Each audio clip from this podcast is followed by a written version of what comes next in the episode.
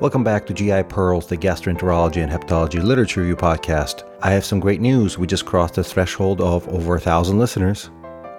Very exciting. So if you like what you hear, please spread the word, tell others about the podcast, and leave a review on iTunes. That's how some people are discovering these days, and it'll be very helpful for them to see what others are thinking. If you have any questions or comments, please email me at info@gipearls.com or reach me on Twitter at @gi_pearls.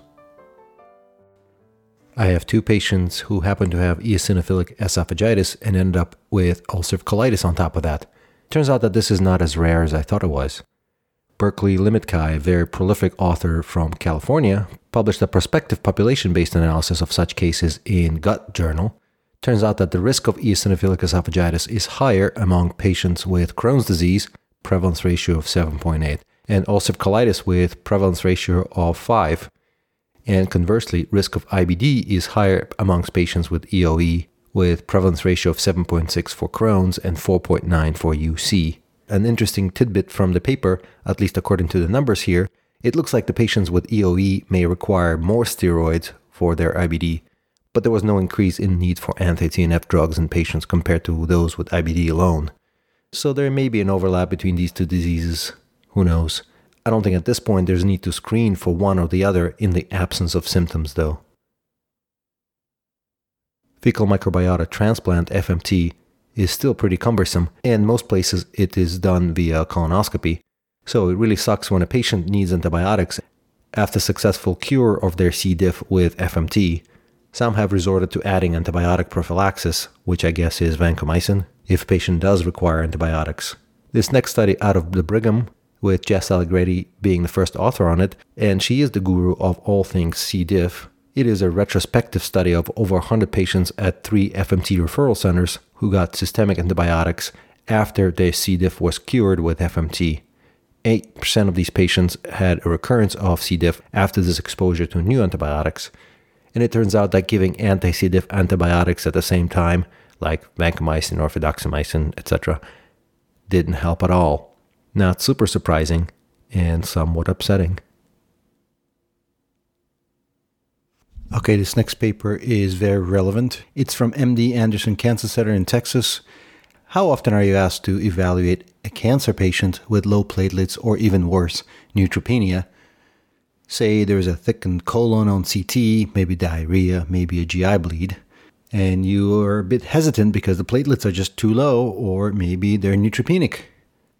So I guess what I'm saying is that how often do we say, oh no, this is too dangerous to do because the patient is too neutropenic or they only have 3 platelets. I don't think we're going to fix the bleed even if we can. How much truth is in those statements? Are there thresholds of platelets that we should be aware of? Are we too cautious? So if your patient's platelets are, let's say, 20, what are the chances of them bleeding? If your patient's ANC is 500, what's the chance of your colonoscopy giving them an infection? So this study is, of course, a single-center retrospective study, but in a sense, every hospital potentially has the ability to extract such data, and one can envision a patient asking these questions, like, well, if my platelets are low, how likely am I to bleed? And the doc can say, well, in the past 4 years, we had 40 patients like you with platelets as low as yours, and only X number of patients have bled. Wouldn't that be cool? But going back to the article, so again, a single-center retrospective study coming out of MD Anderson, Texas, neutropenia defined here as ANC less than 1,000. They looked at 500 patients who had over 700 procedures. Factors associated with development of bleeding were poor performance status, and if thrombocytopenia coexisted with severe neutropenia. Other factors such as anticoagulant use, high-risk procedures, or endoscopic findings didn't matter much. How about infections? This is the real worry with neutropenia. Again, poor performance status was on top of their list. Things that were not associated with increased risk of infection were surprisingly immunosuppressant use, procedures that are deemed to be a high risk of infection, and fever before endoscopy. None of these mattered. So the patients in this study who were really at risk of bleeding if the platelets were low were cancer patients. At the end of the day, if platelets are over 50 and ANC is above 1,000 or close to it, there should be a lot less hesitation than I guess is out there to do these endoscopic procedures, and I think most endoscopists feel very comfortable doing endoscopy on patients with ANC of 1,000 or more and platelets over 50 It's right below this is where the gray zone exists, and a lot of people don't want to do it. So once again, the caveat here is that many patients in the study were cancer patients, and a lot of patients received antibiotics if their ANC was deemed to be low enough prior to endoscopy. And within this study, 70% of patients or so got antibiotics. So that's another potential way of getting around this low ANC/neutropenia endoscopy rule that some centers have, is to give pre-procedure antibiotics. But I'm not going to comment on which ones and for how long. And this statement comes directly from the discussion of the paper. For an appropriate indication and with a fair functional status, endoscopic procedures are fairly safe in patients with neutropenia, regardless of their ANC.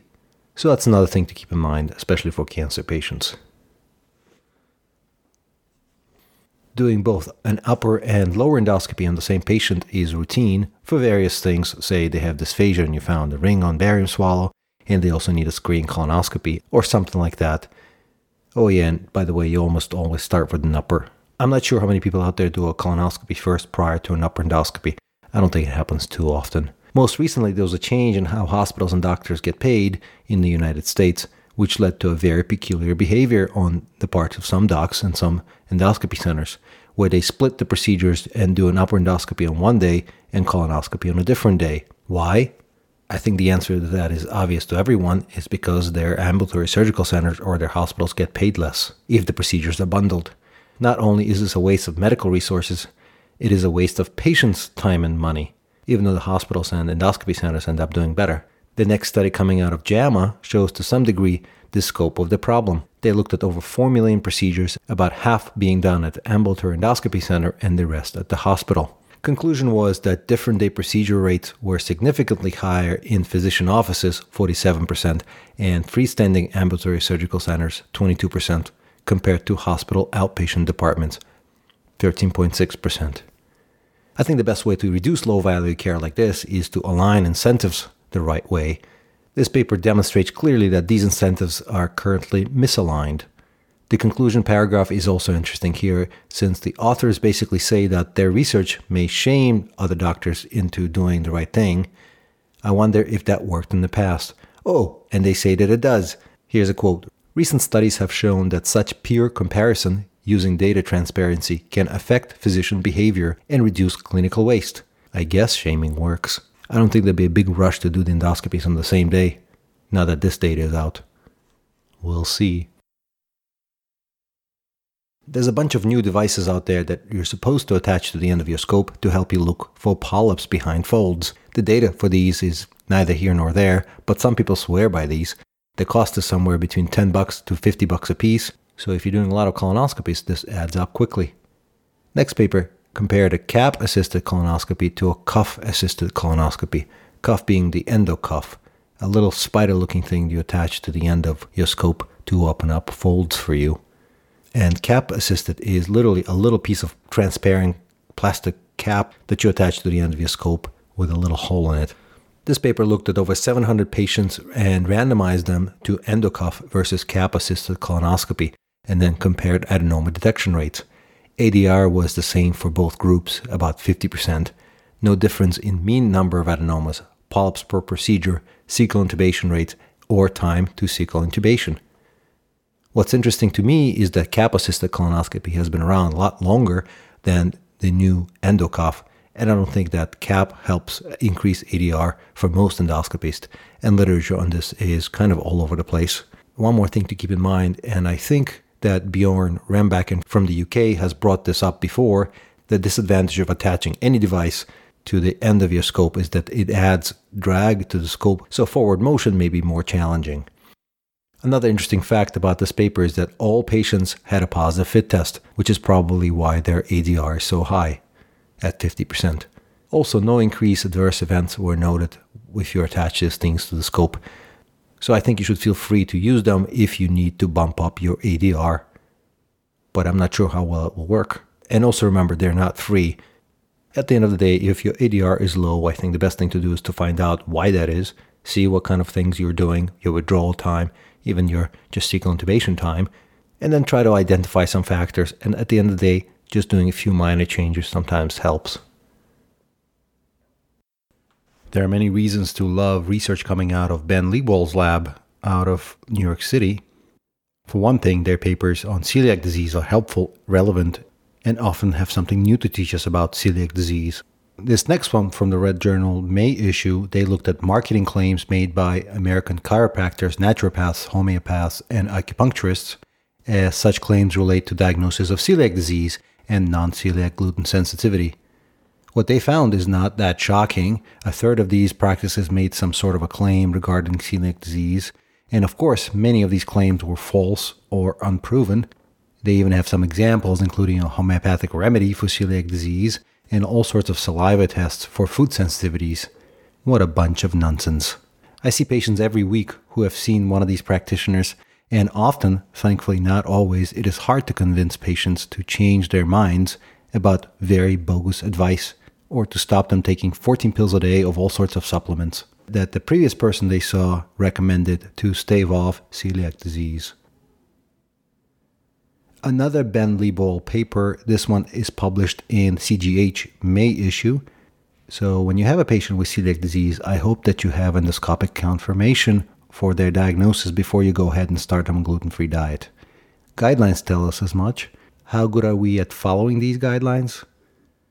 Because keep in mind that TTG-IGA has a sensitivity and specificity in the high 90s, but it's not 100%. So confirming the diagnosis becomes more important, especially if you put somebody on a terrible, terrible, terrible gluten-free diet. So this paper, they looked at patients' reported outcomes database of about 700 patients who had a biopsy and about 200 patients who only had serology. Then they looked at what factors could be responsible for people not getting biopsies. And turns out about 30% of these patients never saw a GI doc at all. And that's not great because less patients looked for nutritional advice regarding gluten-free diet, and more patients who never had endoscopy or biopsy started taking all sorts of supplements to aid digestion or help with their celiac disease symptoms, sort of like the previous paper suggested. Overall, 21% or a fifth of celiac patients in this one database never had a biopsy-proven diagnosis at all. That is a lot of people. Even worse, that a third of these patients who were diagnosed on serology actually saw a GI doc at some point, but never got the biopsy.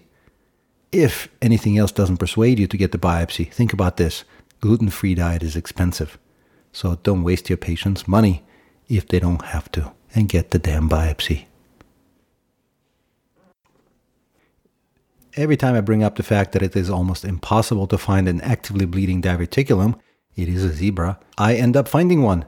I even found one the other day. It feels good to stop those bleeds, because they tend to be massive and real scary too, blood everywhere. Good news is that most patients just stop bleeding on their own, of course. Recurrence is an issue though. Neil Singupta and his group from University of Chicago decided to look if doing early endoscopy for diverticular bleeding helps prevent recurrent bleeding. Short answer, it does not.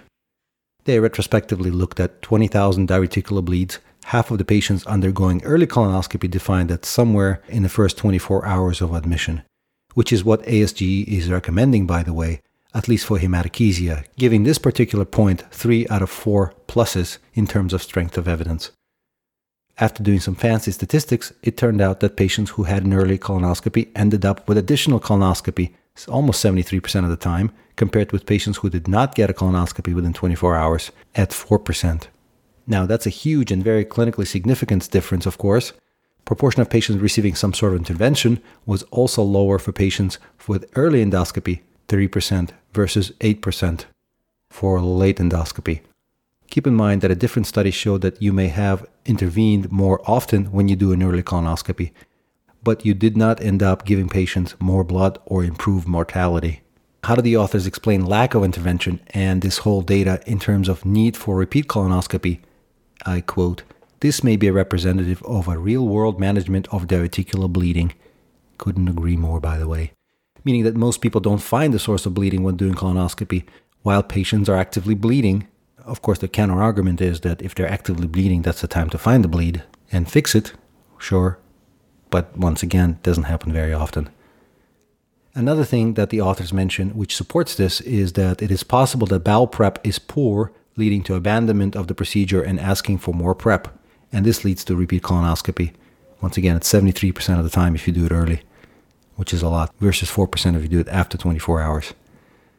30-day rebleeding rate was also higher in this paper, and this potentially may be explained by the fact that the patients who were scoped early could be sicker or on more meds, like blood thinners, maybe they had renal insufficiency, etc., which is why you were pushed to do it early. The biggest argument for early colonoscopy was the reduction in hospital stay, and that's not a bad argument. So the authors say here, well, that's great if you send a patient out early, but this leads to them being admitted again within 30 days, so you really just moved the deck chairs around and didn't accomplish anything. So a lot to think about in this really good paper. In the past, I reviewed a few papers suggesting that there was an increase in the rate of hepatocellular carcinoma recurrence in cirrhotics recently cured of their hep C, using direct-acting antivirals. I guess such reports created enough hysteria that the AGA had to react, and they released a clinical practice update. Here are some of the highlights. 1. Don't be afraid. DAA treatment of hepatitis C reduces risk of HCC overall. 2. Don't forget about surveillance. Advanced liver fibrosis F3 or cirrhosis, these patients are at highest risk of HCC, so don't forget about surveillance. And 3, keep the HCC surveillance program on. 4, the best mode of surveillance is ultrasound every 6 months, plus or minus AFP. 5, so far as we know, there is no reduction of risk of HCC after treatment of hep C in cirrhotics. The next 6 or 7 best practices are kind of boring, stating that if HCC happens and it is resectable, get it out. But an interesting one is that if your patient with cirrhosis happens to have HCC and you're thinking about treating them for hepatitis C, think about how long it will take for them to get a transplant before you begin treatment.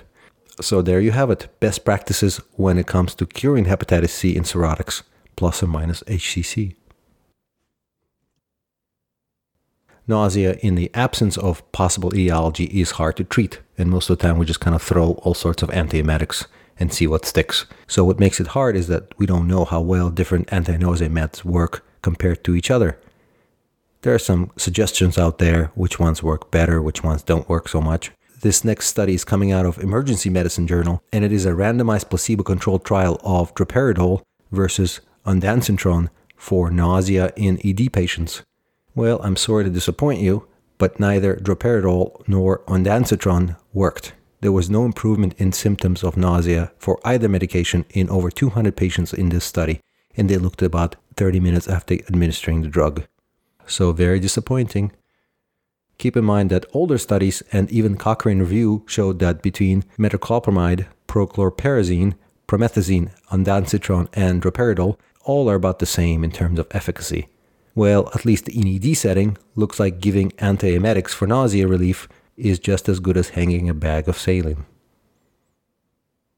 It was a very sad day for me as a fellow when I was trying to do an urgent endoscopy in the ICU when I suddenly dislocated my thumb. I was trying to open a keyboard drawer on a travel cart. Needless to say, my attending had to take over and I couldn't scope for about 3 to 4 days. Not fun, especially for a fellow where every day of endoscopy matters. Turns out I'm not alone when it comes to injuring myself on the job. Vikram Kotwal's group from Cook County Hospital in Chicago published the results of their survey of GI fellows, and it's interesting what kind of injuries people are getting. Out of 74 fellows who answered the survey, 85% of injuries happened during the first year of fellowship. 54% of people reported hand injuries to the right wrist, 42% were to the left thumb, and these injuries were trailed by back and neck surgeries and all sorts of other things like knuckle injury, etc. So not that many fellows get training on how to do endoscopy, the ergonomics of it. What is sad is that I think that the reason that so few fellows receive any kind of ergonomics training is that many of the teaching attendings themselves never got the training on how to stand, hold the scope. I've heard of many endoscopists getting all sorts of injuries from scoping. There was a bit of a Twitter thread going on the fact that good endoscopists are like well-trained athletes. It's important to maintain high skills and use everything you can to try to avoid injury. Go look at it if you're interested in some hints of what people are doing to avoid injury while doing endoscopy. And there's a couple of good reviews published in the past on how to stand where the monitor should be. Any paper that starts off with the phrase, this or that has been used for more than 2,000 years to treat something. Any paper that starts with that phrase loses all credibility in my eyes. Logical fallacies aside, let's not be too critical and look at this next paper coming out of Hong Kong. This was a double-blind, double-dummy trial of Mazarin 1, which is an herbal remedy for constipation from China. So they compared this ancient herb to senna versus placebo and looked at almost 300 patients with functional constipation. Well, the bottom line here is that the herbal supplement didn't do much better than senna. And at least the Mazarin 1 was well tolerated. And their dose is 15 grams a day, which is basically taking a bunch of horse pills for functional constipation compared to a tiny senna. And that's all I'm going to say about that. Gastric outlet obstruction due to cancer, obstructing the stomach or the duodenum, mostly from invading pancreatic cancer. It is a common enough thing that we have invented several ways of dealing with it. One is the surgical gastrojejunostomy, basically bypassing the obstruction. There is an endoscopic way of doing it too, which is you put a self-expanding metal stent right through the obstruction, and both ways have been around for a little while now. In the past, there was a lot of confusing studies, and in the end, healthier patients got surgery, and sicker ones ended up with a stent, and that's that. So clearly, the selection bias is a problem here, since based on that approach, stent patients will always do worse. So what really is better then? CGH published a retrospective analysis coming out of Cleveland of gastric outlet obstruction cases comparing outcomes of 180 stents versus 127 gastrojejunostomies. Clinical success was defined as basically a person is able to eat. The title of the article basically gives you the answer. Gastrojejunostomy is viewed to be better, but I suspect that this study also has selection bias playing a role in this outcome. The editorial picked it up and also mentions the fact that surgeons get the right of first refusal when it comes to surgery, since GI service is not even called on those patients who get the surgery, since no one is even thinking about putting a stent in these patients. So the new option that's not even mentioned in the article is, of course, the endoscopic gastrojejunostomy, using EOS to place one of those new fancy stents. So I guess we still don't have the answer, despite somewhat enthusiastic and definitive title of this article. I think at the end of the day, we still kind of use gestalt and sick patients get stents and not so sick patients get gastrojejunostomy. And that ain't so bad. That is all I got for you for now. Thanks again for listening to GI Pearls, the gastroenterology and hepatology literature review podcast. By the time I was done recording this, we actually reached over 2,000 listeners, which is very exciting. So keep on spreading the word on iTunes or otherwise. I did run across a few millennial GI docs recently who did not know what a podcast is. So reviews on iTunes and one thing, but word of mouth always helps. Thanks again. Bye-bye.